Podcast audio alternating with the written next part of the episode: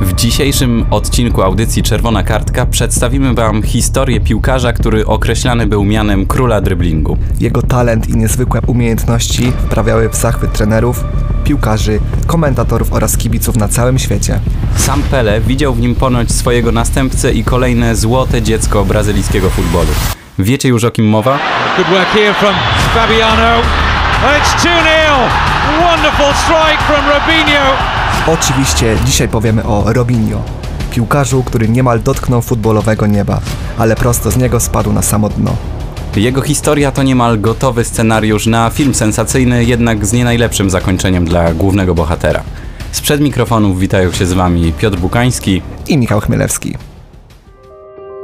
Robinho, a właściwie Robson de Souza urodził się 25 stycznia 1984 roku w São Vicente, biednej dzielnicy São Paulo w Brazylii. Piłkarz przyszedł na świat jako syn gospodyni domowej oraz ochroniarza. Jego rodzice starali się wiązać koniec z końcem, podczas gdy młody Robson, mogący tylko pomarzyć o rowerze czy zabawkach, uganiał się za piłką na ulicach pomiędzy slumsami São Paulo. Szybko okazało się, że przewyższa on umiejętnościami swoich starszych kolegów. Już jako dzieciak na każdym kroku imponował swoim talentem. Z ulicy przeniósł się więc na halę i swoją piłkarską karierę rozpoczął właśnie grając w futsalu.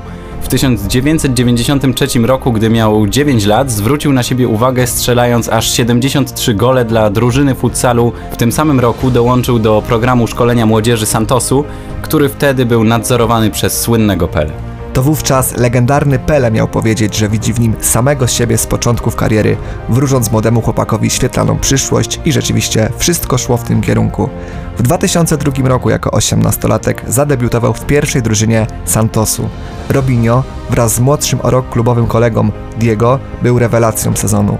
Duet doprowadził świętych do tytułu mistrzowskiego, pierwszego od ery Pelego. Przyszły gwiazdor królewskich został królem strzelców, a media kreowały go na geniusza, przekonując, że taki talent zdarza się raz na pokolenie. Se abre por la banda Robinho, ahí va Gago, balón interior, es bueno, Robinho va a llegar, Robinho busca el recorte, se va Robinho, el disparo, golazo del Real Madrid. W 2003 roku zajął drugie miejsce w Copa Libertadores, a rok później został wybrany najlepszym piłkarzem Ligi Brazylijskiej. Tym samym roku Robinho zadebiutował też w reprezentacji Brazylii.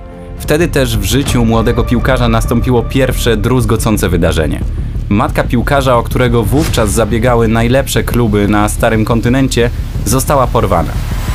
Do porwania doszło w sobotnią noc w miejscowości Praia Grande, gdzie Marina Lima de Souza przebywała w domu swoich krewnych.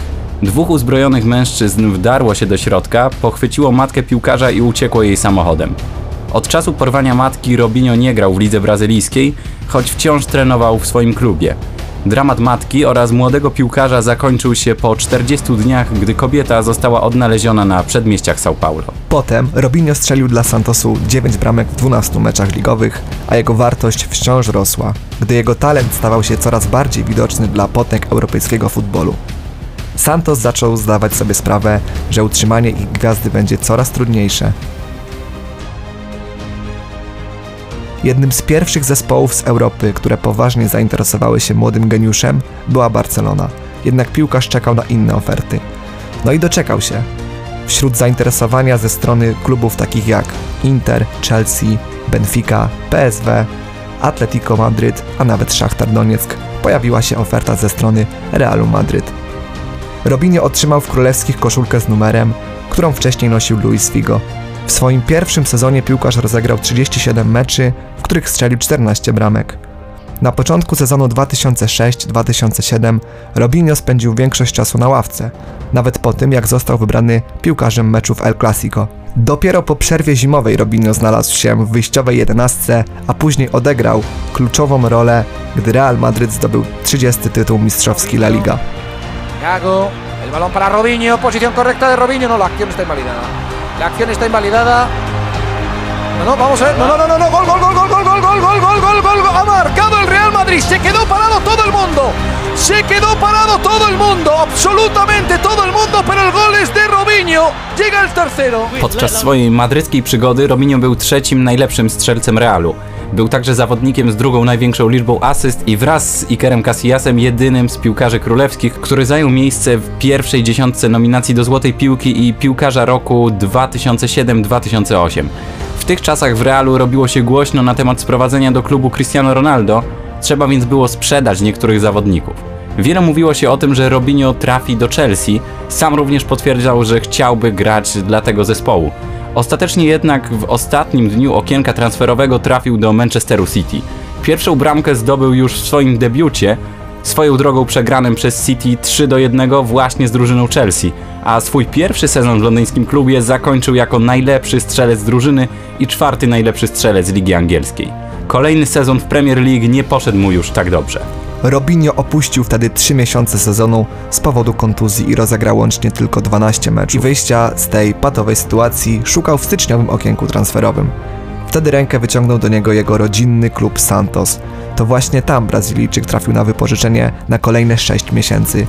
Pomógł świętym zdobyć mistrzowski tytuł w Copa Brasilia i nie chciał wracać do Anglii. Robinho wrócił co prawda do treningów z Manchesterem City w sierpniu 2010 roku, ale stwierdził, że chce odejść z klubu przed końcem letniego okna transferowego. Wówczas ubiegały się o niego tureckie zespoły, ale on wolał pozostać na starym kontynencie. Wtedy z ofertą wystąpił AC Milan, który kupił Brazylijczyka za 15 milionów euro. W Serie A grał z klubem aż do sierpnia 2014 roku. Trzeba przyznać, że bardzo ciągnęło go w rodzinne strony, bo na wypożyczenie po raz kolejny trafił do Santosu. W 2015 roku trafił na 6 miesięcy do chińskiej Superligi i razem ze swoim klubem zdobył jej mistrzostwo. Potem grał jeszcze w Atletico Mineiro, wszystko jednak zmieniło się w 2017 roku. Wtedy właśnie dały znać o sobie sprawy z przeszłości, które ostatecznie pociągnęły piłkarza na dno. Był 21 stycznia 2013 roku. Młoda Albanka świętuje swoje urodziny i z dwiema przyjaciółkami idzie do mediolańskiego klubu Sio Cafe. Tego dnia przewodnim tematem muzycznym jest muzyka wprost z Brazylii. W tym samym czasie w popularnym w Mediolanie klubie pojawia się Robinho. Przyszedł tam z żoną i czterema kolegami. Świętująca urodziny Albanka znała się wcześniej z brazylijskim piłkarzem Milanu z innych klubów. Według Robinho przed spotkaniem w 2013 roku łączył ich drobny, namiętny i sprawnie ukrywany przed żoną romans. Tego dnia dziewczyna dostała SMS-a od jednego z kolegów Robinho, że jest mile widziana w loży, ale dopiero wtedy, gdy zabawę opuści żona brazylijskiego gwiazdora. Po kilku godzinach oczekiwania Albanka i jej dwie przyjaciółki dołączyły do mężczyzn. O 1.30 przyjaciółki wyszły, a jubilatka dała się porwać zabawie, tańczyła i piła z Brazylijczykami coraz bardziej tracąc świadomość i kontrolę. Z reszty nocy, jak sama mówi, pamięta tylko flesze i przebłyski. Przypomniała sobie chociażby, że próbowała wyjść z Sio Cafe, kiedy jeden z kumpli Robinho próbował ją pocałować. Nie udało się. Kolejny przebłysk to już garderoba, gdzie znowu ktoś uporczywie chciał się z nią całować. Szybko w tym miejscu pojawiła się też reszta brazylijskiej grupy. Tutaj zaczyna się historia, którą młoda kobieta opowiadała podczas zeznań policjantom. Albanka twierdzi, że doszło do gwałtu zbiorowego. Robiny z przyjaciółmi mieli ją wykorzystać.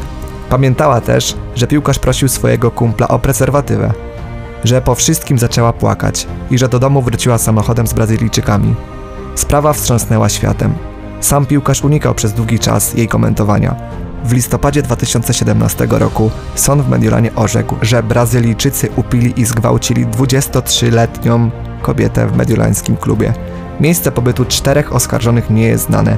Proces skupia się na Robinho i jego przyjacielu, który zostaje skazany na 10 lat więzienia. Albanka otrzymuje 60 tysięcy w ramach zadośćuczynienia.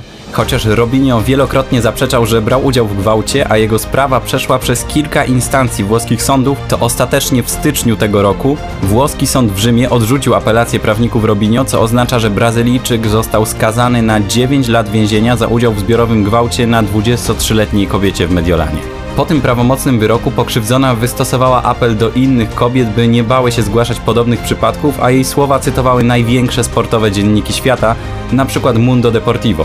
Brazylijczyk nie trafił jednak do więzienia, ale w lutym 2022 roku Ministerstwo Sprawiedliwości Włoch wydało międzynarodowy nakaz jego aresztowania. Robinho grał jeszcze w piłkę 3 lata po wyroku. Jego ostatnim klubem w 2020 roku był Santos. Spędził w nim 6 dni. Umowa została rozwiązana po tym, jak sponsorzy klubu oburzyli się, że zatrudnił on człowieka, który dopuścił się takiego czynu. Wtedy też Brazylijczyk poinformował o zakończeniu swojej kariery zawodowej. I tak skończyła się błyskotliwa kariera, którą zachwycał się niemal cały sportowy świat. Dziękujemy Wam za uwagę, ale nie żegnamy się na długo, bo już za tydzień wracamy z kolejną niesamowitą historią i myślę, że już dziś możemy zdradzić, o kim będziemy mówić. Opowiemy o piłkarzu, który stał się pierwszym sportowcem celebrytą na świecie. Piłkarzu, który jednej nocy potrafił uwieść najpiękniejszą kobietę świata i strzelić hat-tricka przeciwko najbardziej znienawidzonemu rywalowi. Powiemy po prostu o George'u Beście. Żegnamy się i do usłyszenia.